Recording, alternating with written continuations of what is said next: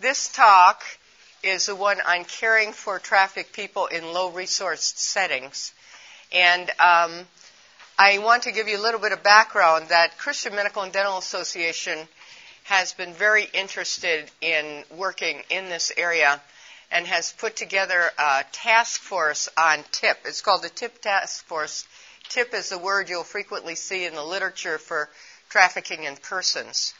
And there are four of us on that task force. Uh, myself, Jeff Barrows, uh, Catherine Welch, who's also speaking this hour, and Clyde Powell, who has spoken on trafficking here, Jeff speaking next hour. So um, we have put together 11 modules to train healthcare providers on continuing medical and dental education. And as we speak, it is going up online. It's an online course through CMDA on their website. This is one of our modules. The, the lecture is altered some from the annual actual module because we're talking rather than you reading and studying it. Um, but I wanted to give credit to the fact that this was a joint module that Catherine Welch and I did together. So uh, there's information coming from both of us that you'll see on this module. But if you're really interested in trafficking, that's another good resource for you. And three of the modules will probably be up within the month, but most of them are on right now. So um, when we're talking about low resource settings, um, there's a lot of areas that have not got the resources that we have here in the United States. And what I'm going to do first is give you an overview about low resource countries and working with the trafficking problems. And then I'm going to give you some specifics about some medical illustrations of what you can do with uh, more limited equipment and supplies. But as much as, uh, you know, operating rooms, it's fine. In Africa, it's hard to find a lot of laparoscopic surgery uh, because the equipment isn't there. You certainly won't find the robotic surgery that's being offered in the United States. You often find very little tools with which to work. On a macro level in the, those countries, that's true in having all sorts of social support and political support for trafficked women also. And before I get into just low traffic countries, I have to also just make a parenthetical um, comment to you that we have a lot of low resource areas still in the United States. Trafficking is a big problem here. People are getting more and more interested and are learning more about it, but we still have a lot of holes in the system. An adolescent girl who's rescued from trafficking here in this country, it's very hard to be able to get her and find a shelter that she can go into. The police may put her in jail thinking that that's the safest place for her to be, and that definitely does not solve the problem. So we have low resources too, but we're going to concentrate in this talk on low resource countries.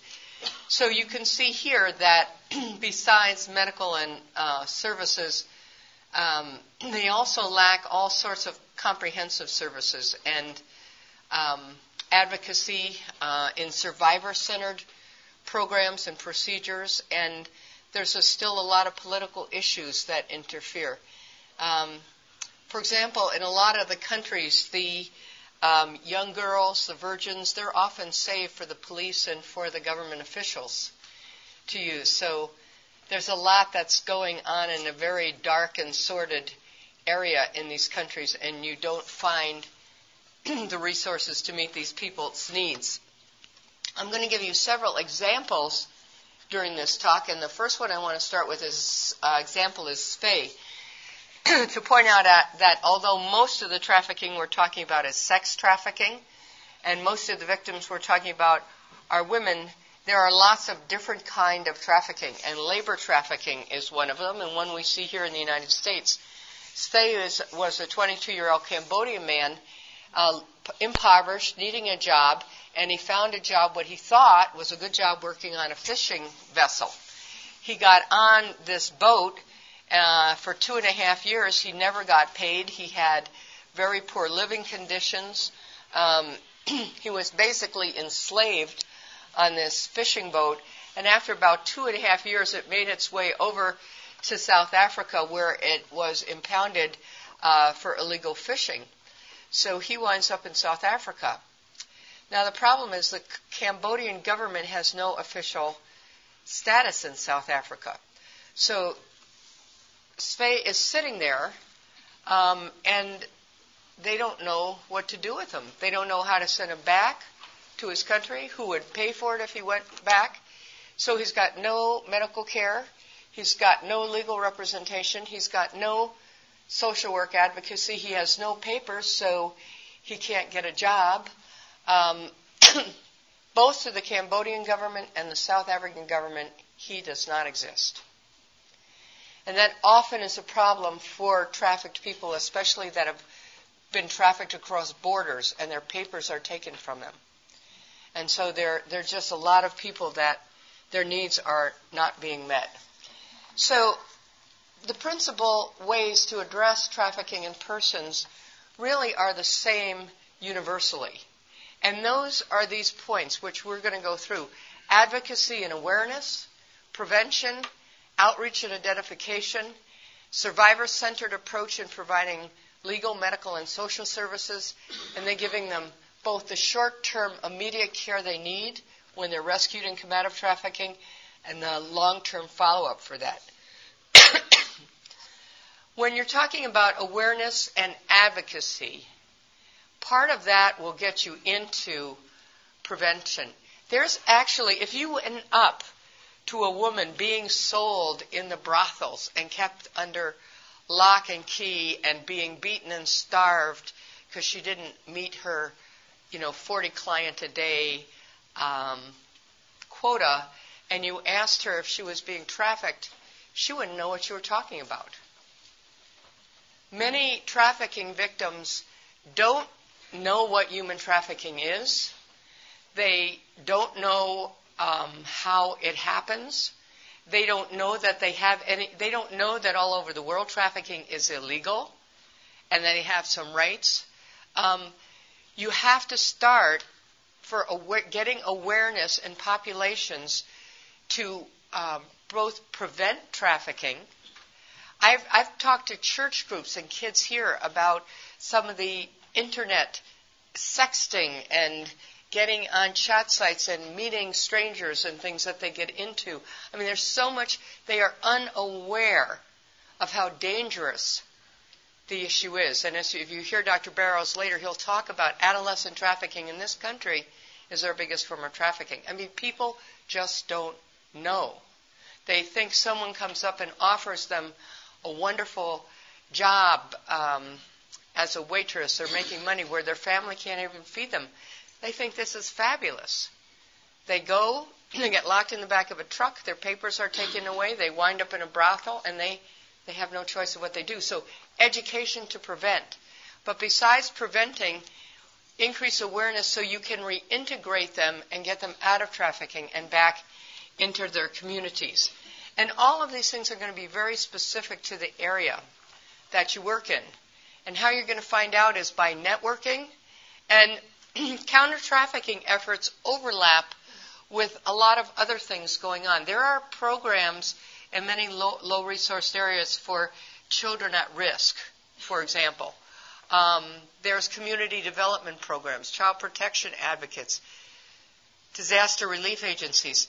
If you're overseas in one of these areas, start talking and just ask around, and you will find out where your resources are that have already penetrated these neighborhoods, who've already made connections, who have some contacts with government and social agencies, and can help you get a role and get things started.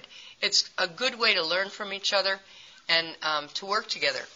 Many, many places, as you can see listed here, there are regional networks dealing with trafficked people. So, um, for example, these, these are mostly Asian ones. ICAP, International Co- Coalition About Prostitution, is all over the world. They're in South America, they're in North America, they're everywhere. Excuse me, there's many, many more, but there are a lot of resources that you can network in. All right, let's, besides awareness, let's go a little more into prevention. This is really your most important issue, and it's the least resource demanding. It's the easiest thing that you can do. But you need to address the re- risk factors that are specific to your region. For example, in northern Thailand, many people are, uh, their risk factor to being trafficked was they lacked citizenship. They didn't have, you know, papers or whatever, and they're more prone to be trafficked. The, one of the huge factors behind trafficking is poverty. If a woman can't feed her family, she may sell her daughter to get food to feed her sons. Um, poverty is a huge issue. Employment, finding jobs, education, education for girls and women. These are the kinds of things that, that can be done to prevent um, trafficking. And education in health things is something that you, as a healthcare provider, can be involved in. Um, many trafficked women are illiterate. They have never been to school. That's part of their risk factors. And so, basic health education. For example, when um, I'm down at a trafficking rescue shelter in Nicaragua, we have uh, nurses teach them hand washing. The dentists teach, teach them about brushing their teeth. Girls often have no idea about reproductive function and how this all works. They don't know about contraception. They don't know about a lot of these things. And as a healthcare provider, in very simple ways, you can set up, teach them about ST, STD prevention, uh, many health issues. Here's an example. Here are some examples of topics, and I put at the bottom this health education program for developing countries handbook. That's a free download on the web. And in fact, I have it downloaded in Spanish for working in Nicaragua. And it gives um, it, it, gives you how to how to teach and handouts and pictures to use. So that's an excellent prevention method. Okay, after prevention, now what about the people that are already in trafficking? And we need to get to outreach and identification. And I've mentioned already, you need to partner with high risk, uh, with groups that are dealing with at risk uh, people. and you need to be available. So many, let me say that a little differently. A lot of the, the research and the thinking that have been done have shown that healthcare is critical, a critical step in dealing with people who have been trafficked or are being trafficked and getting them out of there. It's an essential component but many of them have started up as either legal or social services. If you are working overseas and you are an area in an area and you just say, you know, I'd be happy to do some physicals for you on trafficked women, they would be delighted. Or do anything to help them provide health care. Just find organizations, partner with them, and make yourself available. You also have to go there. You can say, well, in my clinic, I know I'd be happy to see people who are trafficked they probably aren't going to come to your clinic. You may have to go into the brothel with, in safety with people who work there and know how to do it, but you have to be be available uh, to them where they're at. Um, you can also help a lot by training providers of aftercare services in low resource settings. That you will find the people that work in these shelters, they need to know how to do first aid to do basic healthcare programs. We've put together a healthcare, basic healthcare kit of medications and supplies that they should have to deal with everyday healthcare needs. Because some of them don't get any healthcare um, after they've come to these shelters. We talk to them on, on nutrition, on diet. Huge, huge issues for them when they've never really eaten well. And you can also address some of the issues that come out of it, like um, child abuse issues and talk about child protection and, and what to do. So you can train the trainers that are working in this area as a, as a medical professional. Now, if we switch over to um, talking about the medical problems that you're going to see, um, there are many programmatic restraints you run into in low resource settings with dealing with healthcare. Um, there's often no uniform practice of care. Um, you know, we have standards of care everywhere. That doesn't necessarily exist in some other low resourced areas. Uh, there's no way to set up a referral if someone needs something more than they can be given there. There, it's not based on uh, trauma, and these people undergo a lot of physical trauma, or on victim-centered approaches, which is empowering them and not victimizing them further making them do things or submit to things in an exam they may not want. You have to start empowering them and giving them a different mentality. You work with a gentleness. They need to see the love of Jesus in your eyes, not the way it often can be for them. Um, they have very little. Um, let me get back to this one. They have um, governments it's not that they don't care about trafficking, but they don't prioritize medical needs of survivors in any way because of their other issues. They have a lot of budgetary restraints and lack of political will.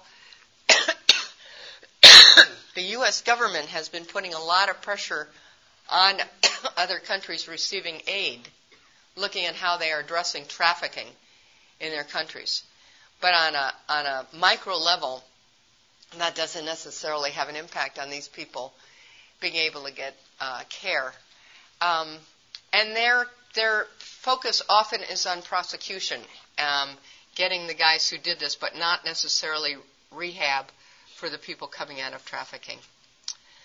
Um, the health professionals that are dealing with it in these low resource countries often don't have uh, appropriate training. Um, they can't get laboratory tests, they can't get other diagnostic tests, they don't have a good infrastructure, um, you can't get follow up with patients. You're working behind the eight ball when you work in these uh, situations. So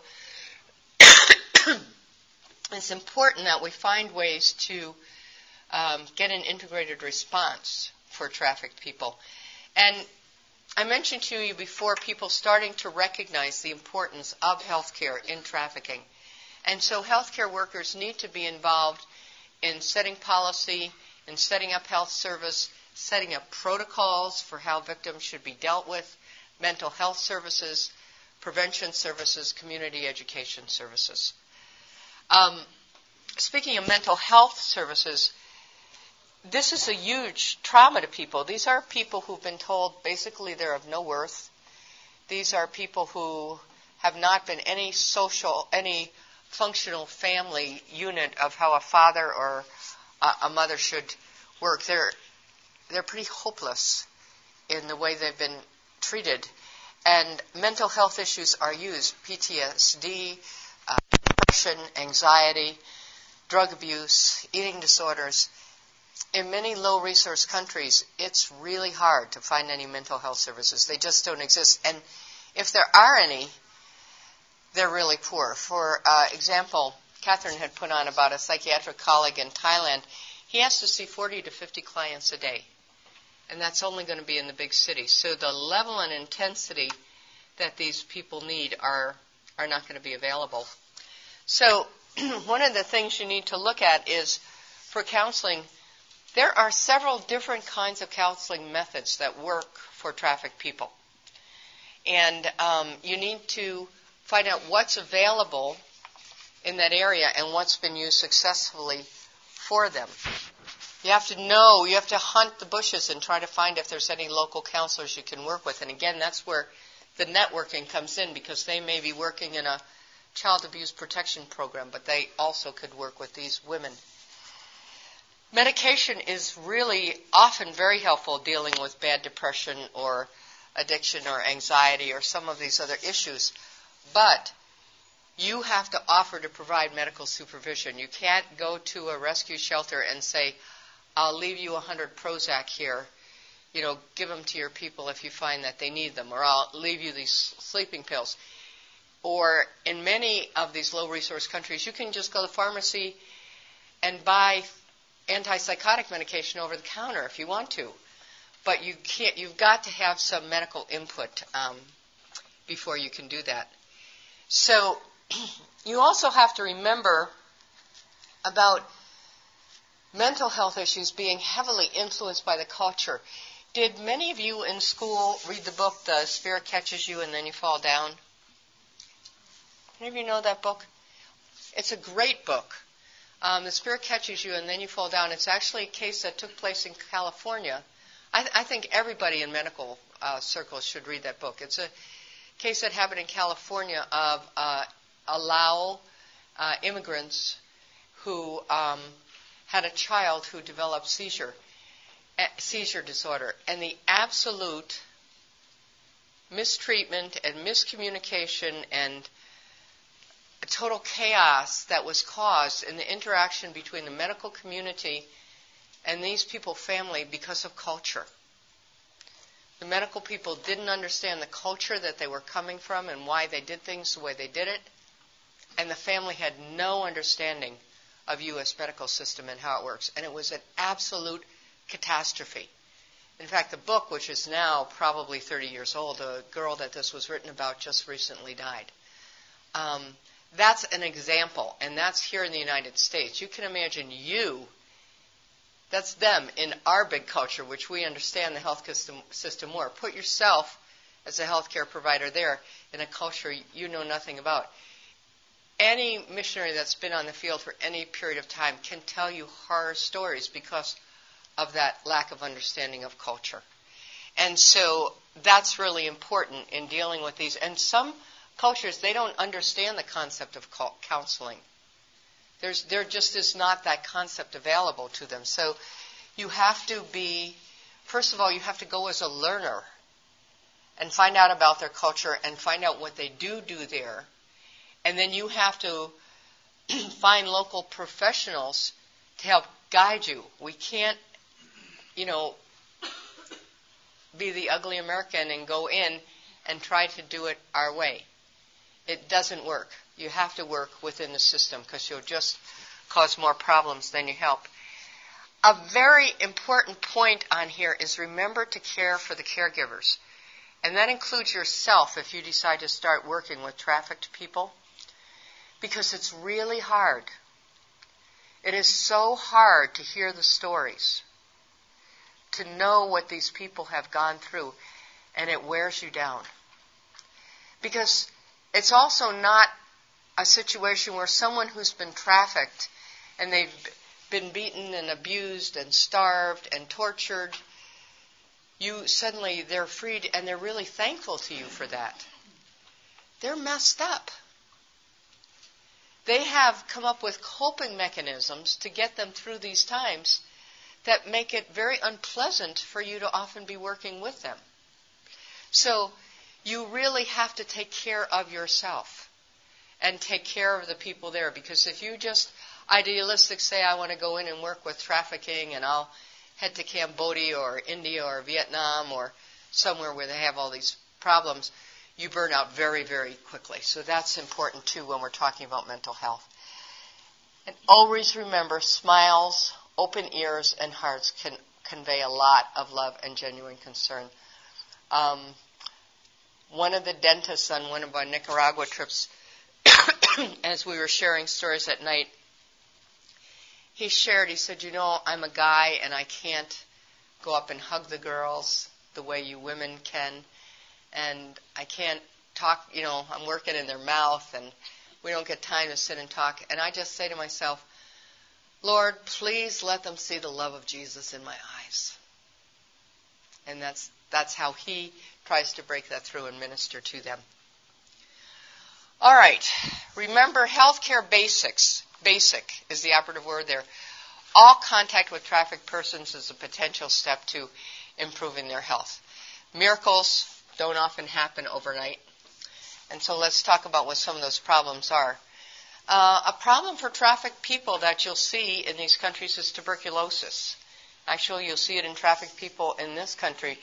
Um, and many of them come high, from high risk countries where tuberculosis is very um, widespread. They may be trafficked in transit through a country for several months kept in very crowded, unsanitary living conditions, close quarters, um, before they arrive somewhere like here, or another country. So it's really important to know where they've where they've been. And they're in a lot of very high risk conditions. They're crowded living conditions, their nutrition is poor, they come in contact with TB. A lot of trafficked people develop HIV infection.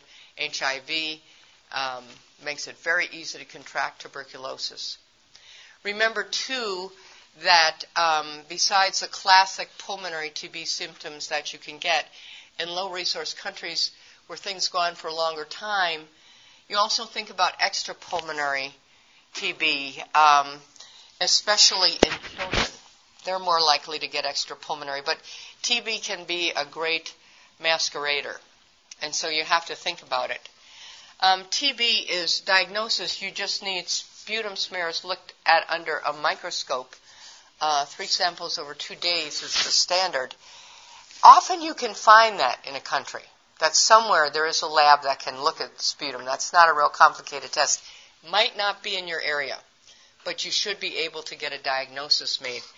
And because of World Health Organization and USAID and many other groups, TB drugs are often free in public health clinics. If you learn your resources, you can get people free treatment. There's also a lot of places where there's private providers that will sell TB drugs. TB drugs are often sold in markets or on the streets. So there usually is treatment available.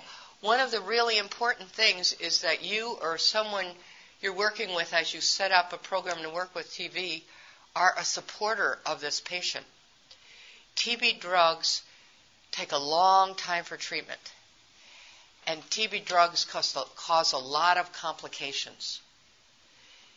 And so if you just say, here, go take this pill three times a day for the next three months, and then it's not likely to happen. So you really, to get effective TB treatment programs, you have to get a support person to walk alongside of them during their treatments.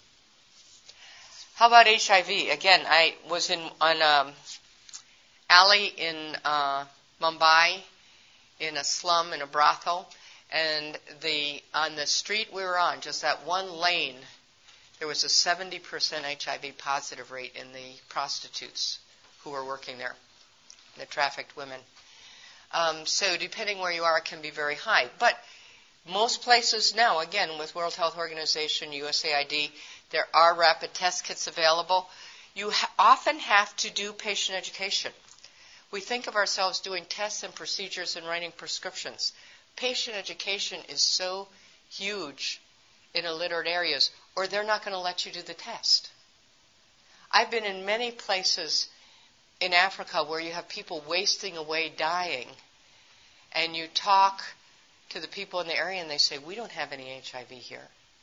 Or you talk to a pastor in a church, Oh, not in our church, we don't have any of that because there's a huge stigma associated with it. So you go up to somebody and say you want to test them for HIV, it's likely they're not going to let you test them for that unless you do some education. So that's real important. Counseling is critically important. Counseling is critically important if you get someone who is positive because they're going to be very, very frightened and find that things are very hopeless. Part of the HIV and issues in these countries, for example, is there are some feelings in, um, especially some Asian countries where I'm aware of, I know of some places in Africa, there's a belief that if you have HIV and you have sex with a virgin, you'll be cured. So the pickup rate is high for these trafficked people. Um, low technology. Low technologies is what we talk about for low resource areas. So what I'm saying, I was just catching up with somebody from Abu Dhabi um, who was there long term, and I had just done some short term things there. I first went there as a medical student. We had we could type blood, we could do a malaria screen, we could do a hematocrit because we had one of those things, and and a chest X-ray. That was it. Um, when I've done focus groups with some trafficked women about how we can best help them health wise, they say, we need a CT scanner and an MRI. Well, they don't exist in a lot of these places, and if you put an MRI in some of these cities, it would blow out the power for the whole city. And they couldn't run anything. So you're not going to be working with CT scanners and MRIs in a lot of these uh, places. Um, low technology is basically technology that works at the lowest resource level of the healthcare system. And so those are the kinds of things we're going to be talking about that hopefully you'll have available to work in within unsophisticated setting. So let me give you some examples, prefacing by the fact that I'm a gynecologist and sexually transmitted.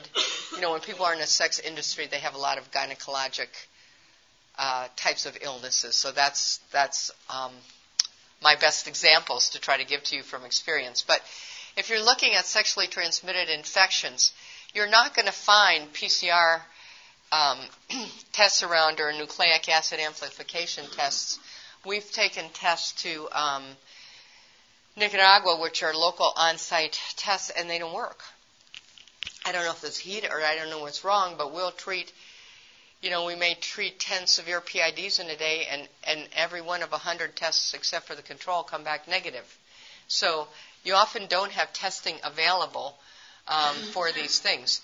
Um, when it comes to things like HIV and TB, again, you may not have, you don't have what we have here. You're not going to do you know, CD50 counts on your patients. So you have to know the protocols in the area that you're in. And last year I did a talk here on um, health care and people have been trafficked and the fact that a lot of the diseases are seen much later than we would see in a general population. And I had some great slides up to see and see if you can diagnose these common things, but they were all so far advanced. We don't see tertiary syphilis, for example, that much in our training anymore, but you may see it uh, in people like this. Uh, we could talk about all those uh, so-called zebras, but a thing to remember is that most common conditions are common. People who are trafficked still get the same headaches and colds and backaches and everything else that we do. And fortunately, many of them are not difficult to diagnose, and many of them are not difficult to treat or relatively inexpensive to treat. I mean, people recognize that they don't have access to aspirin. You know, the thing that you, things that you would open your medicine cabinet to get, they don't have access to the, to those things. So um, this last point, I think, is the critical point on here. You might not be able to solve their underlying cause, but you can provide relief. And that's critical in medical care. It's critical for us as Christians. That's what we want to be doing. And just that you care and you're there and put your hands on and offer them something really goes a very long way. Um, some low tech examples of health care the old history and physical exam. You can always do that. I work with residents in our gynecology clinic who will come out and tell me about all the um, GYN symptoms a patient has, and and I'll say, so what did you find on the pelvic exam? And they say, oh, I didn't do one. And we have gotten very used to relying on our CT scans and our MRIs. You can actually learn a lot from just your history and physical, and that can go with you anywhere. I'm also going to talk to you about two other specific examples where we treat things very differently than we do in the United States. And that's syndromic diagnosis um, and VIA and cryosurgery for treatment of precancerous lesions. Because they're very specific to low resource places and they've been shown to be extremely effective.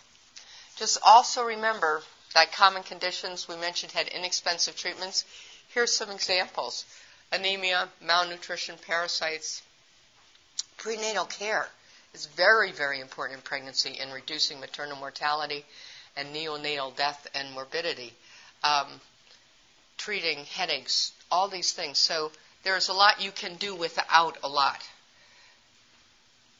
Now, syndromic approach to um, here sexually transmitted infection management, but it's applied to many other things. It's a WHO endorsed protocol, and it's been used in many countries since the 70s.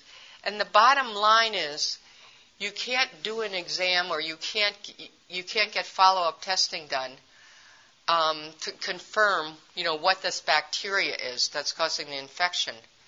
But you can figure out that it's an infection that's causing it, and sort of know what the bacteria were and what they might be sensitive to, and you just find out what the problem is and you treat it. You, you have all the middle fixed where we would confirm things here, and we, we would never do that in this country. You have this is being done some syndromic approach with no laboratory testing. This is just an example using the sexually transmitted infections. They break it down into seven kinds of syndromes.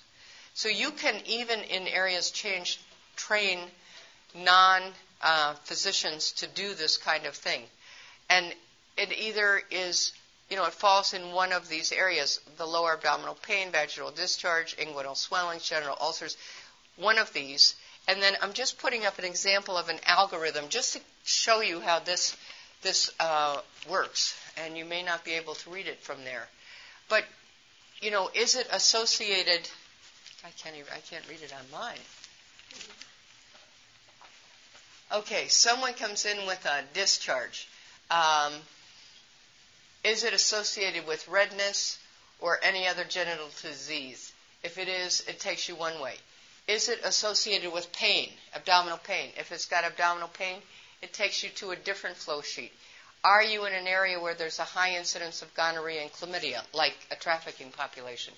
Then you're going to be treating for gonorrhea and chlamydia and some other infections. So there are algorithms to help you figure out what to do, and it works pretty effectively. Um, I'll give you some examples, more examples of that later. Let me just give you some, tell you why this is helpful. First of all, if you haven't got any lab tests, you don't need any lab tests to do this. Uh, it reduces the cost and it gets more people treatment. It's very simple. All levels of the healthcare system can use it. It promotes standardization. You can train people.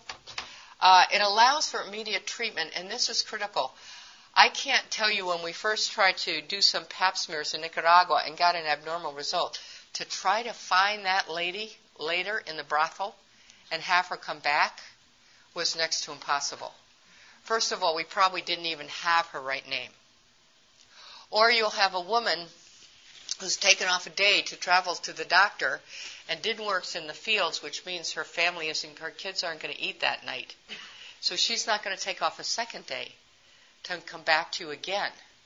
But if you can do something to see and treat while she's there, you're going to have a lot more success in getting a cure and a lot less consequences of the disease to follow.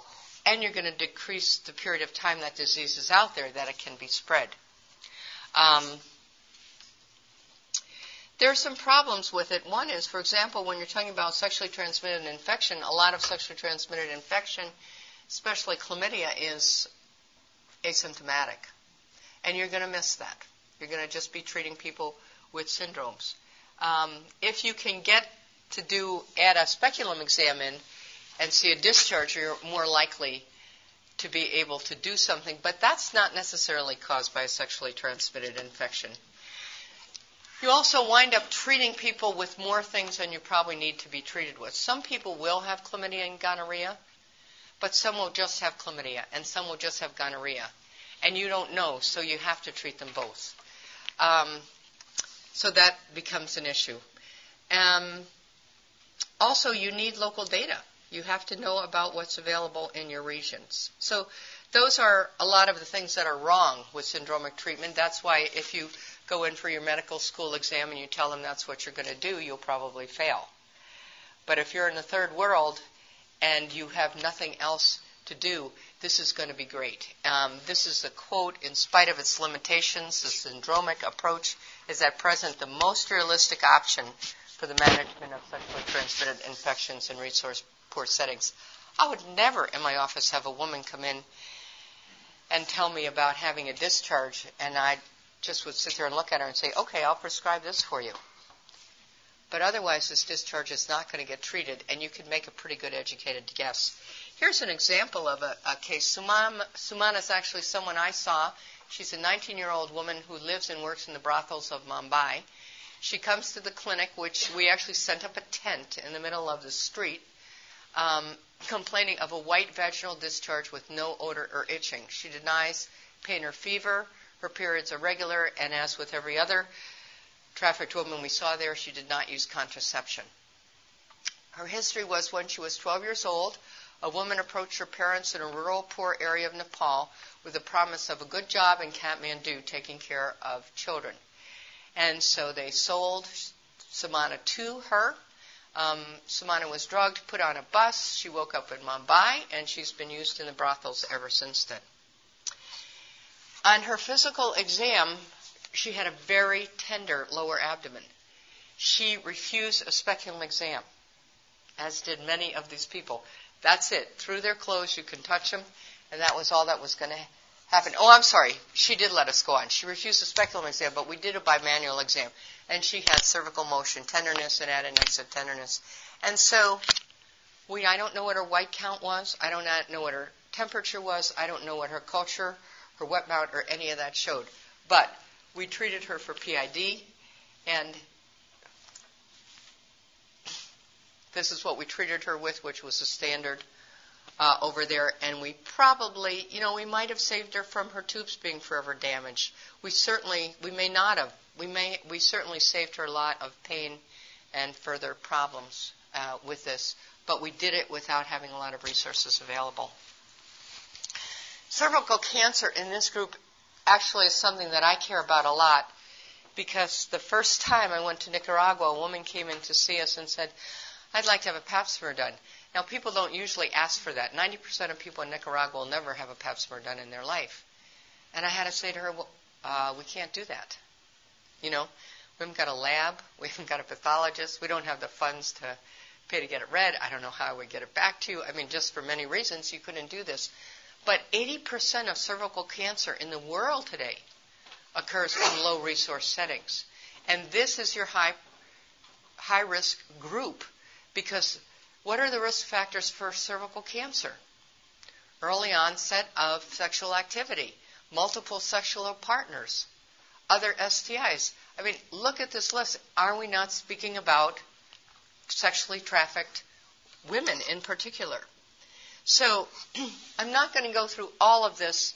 There's ways to prevent cervical cancer, primarily with primary prevention. You know, you can be monogamous, use condoms, are several things to never get an HPV infection.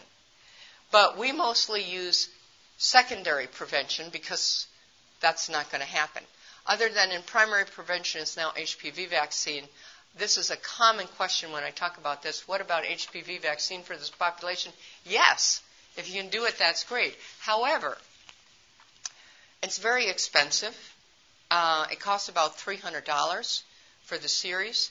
Obviously, that's not going to work. There are drug companies who make donations to low resource countries, but the program will then allow you to charge $1 for the series of injections Yet, because of the customs when it came in, the government paid, makes you're paying three dollars per dose to pick up the vaccine. Then you have to find a place to refrigerate it. They have to come in for three injections, so they have to keep coming back. And the most critical thing is it's most effective when you give it before sexual activity has started. If you've already contracted HPV 16 or 18, the vaccine isn't going to work to block it because you already have it. So that doesn't work very well. So we're more into secondary prevention. And secondary prevention is because cervical cancer takes 10 to 12 years to develop from the time people contract HPV as a generalization. And there are intermediate stages it goes through of dysplasia that if you intervene and block any of that, the cancer won't develop. Just like colonoscopy is not primary prevention. I mean, you can find polyps that are turning malignant and get them out before they do. It's the same thing you, you can do here. Um, most of these things don't work in low resource areas. Pap smears, as I mentioned, um, and one of the things that does work is visual inspection with acetic acid. It's very easy to do. All level of healthcare workers can use it. You get immediate results. For supplies, you need some swabs and you need a bottle of vinegar that you pick up at the supermarket. You put vinegar on the cervix and you look at it and you see if it turns white or not. If it doesn't turn white, it's normal. If it it's negative. If it turns white, it's positive, and it's got a fungating lesion on it, then it's ca- uh, suspicious for cancer. But you can come up with something right away while they're there, and it is the current recommendation for use in low resource areas um, today for screening. And even if you can only screen once in a lifetime, it probably decreases your cancer rate about 25 or 30 percent. Its uh, sensitivity and specificity is actually better than a pap smear. Um, and this is from a quote from Lancet. This has been around a long time, but gynecologists don't know about it in the United States. It's a proven, simple means of identifying cervical intraepithelial neoplasia in developing countries. Okay, well, here we're going to talk about ROSA, because it'll take us into the next thing. I said, you know, see and treat them while you got them there, because it's hard to get them back. Rosa's mother was a prostitute, and her clients began to use Rosa when she was seven years old. Now 31, she remains in the brothel, having never gone to school or job training. A prostitute friend tells her this free medical clinic being held at a shelter, and she decides to come because she has frequent headaches. While she's registering, she's offered same day testing and treatment if necessary to try to prevent cervical cancer. She's never thought about it, but she agrees because we brought it up. Her VIA was positive, it met the criteria, and we then did counseling and immediate, cryosurgery on her. And probably kept her from dying of cervical cancer someday. Cryotherapy is something you can use for immediate treatment when you see these lesions. Um, cryotherapy guns are run with either carbon dioxide or nitrous oxide every country has a Pepsi Cola or Coca Cola bottling plant where you can get liquid nitrogen. And I have a cryosurgery gun that fits in my suitcase. Have gun will travel for those of you that are old enough to remember that. So um, it's got very little complications. You don't need anesthetic. You don't need electricity. Um, it's a good thing to take with you. Um, it's done very quickly and this is a large project that was done actually in Thailand, and they concluded that a single visit approach is safe and a very good idea. So that's really what I want to tell you about about that. I just want to spend a couple minutes talking on short-term trips because many people will get impassioned about trafficking, which is what we're trying to do is raise awareness and get the information out. And what can we do? And for medical people, my thought is, hey, I'll go on a short term trip for a couple months and I'll help with this problem. Well, you might, or you might cause more trouble. So there's a couple guidelines I just want to mention. And um, one is that there are is a need for short term healthcare trips, but it's important to be very careful in selecting where you're going. And you can't just jump on a plane and get off and say, Here I am in Kabul. I'll work here for two weeks and help you with your trafficking problem. You want to be sure that you. I think I think there's three three things a short-term team can do medically with trafficking.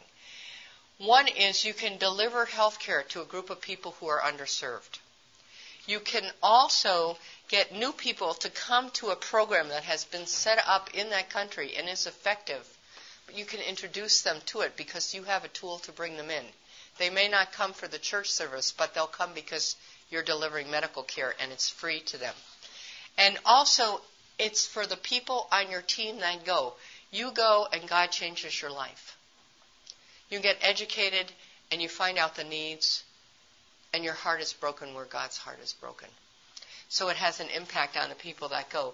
But you have to have realistic expectations. You're not going to abolish trafficking. You're not going to heal victims who have been rescued. Um, it's a very complex, holistic problem. And um, two quick examples. These are GHO trips that have been sponsored. First time we went to the brothels in Mumbai, partnered with a local organization, which was a good thing to do. Um, medical and dental care was delivered for two weeks. In that two weeks, I wasn't the gynecologist on the trip, but this gynecologist wrote to me. In two weeks, the women only let her do two, two pelvic exams. That's a lot of money to spend for a short-term trip for a um, educated person who has a lot to offer and only do two pelvic exams. And they just wouldn't let her touch them, but she knows she was seeing PID and there was a lot of HIV everywhere. So we put our heads together. And the second trip, we went ahead. We talked to the team leader. We went a day ahead, and we sat down and we had focus groups, and we taught the women about the cervical cancer and how it could be prevented and how we could find it with VIA and all of this. We just took a small group of 36 HIV positives, when, many, many with multi-drug resistant TB as our pilot group. 36 of the 36 agreed to be screened. They lined up for it. That's the difference that the education made. And we found two cancers, and we did a cryosurgery for a precancerous lesion, and we did several biopsies on things. In Nicaragua, we've partnered with a local organization, deliver services at a rescue shelter, brought many new women in, introduced them to the services. Just this year, we do two one week trips. We treated 3,436 people. Medicine, dentistry, pediatrics, gynecology, ultrasound, gave them eyeglasses. It's so neat when they rescue the kids and they go to school for the first time, they can't see the blackboard. You give them glasses. You've changed their lives. Um, this is things that other teams can't go in and do, but there's a door through medicine to get in and work in these areas. Physical therapy, we had a, had these things available. Um, we try, had tried to do PAPs locally. We actually now down there we bring a pathologist and a cytotechnician. We do a PAP smear with a two-hour turnaround. We do VIA on all of them. We we have a colposcope down there. This year we found three cancers. We did six cryosurgeries to prevent them and six LEEPs, which is for more advanced lesions. And so we probably, um, 12 women there were kept from developing cervical cancer. So I think that's all I want to say. Um, we're running, we can't run longer, so I'm going to offer to stay around if anyone has any questions. But a lot of need in low resource countries, a lot that that can be done. Um, I'm just going to end with this slide. Trafficking in persons doesn't start when the person is kidnapped or forced into trafficking. Um, in fact, sometimes the trafficked person unknowingly is impl- complicit in the initial stages of trafficking simply because they are so desperate and they have to make money to survive. It doesn't start with that, and it also doesn't end when a person is rescued because there is a host of mental and physical damage that remains. And there's still the primary factors that drove them to trafficking to begin with. Micro, you know, need to make money, for example. And if you don't do something to address their skills and do that, they have no choice but to go back. So anywhere from the beginning to the end, and many of the places in between here, there is room for healthcare professionals to be working with trafficked women and children and definitely to bring help. So thank you.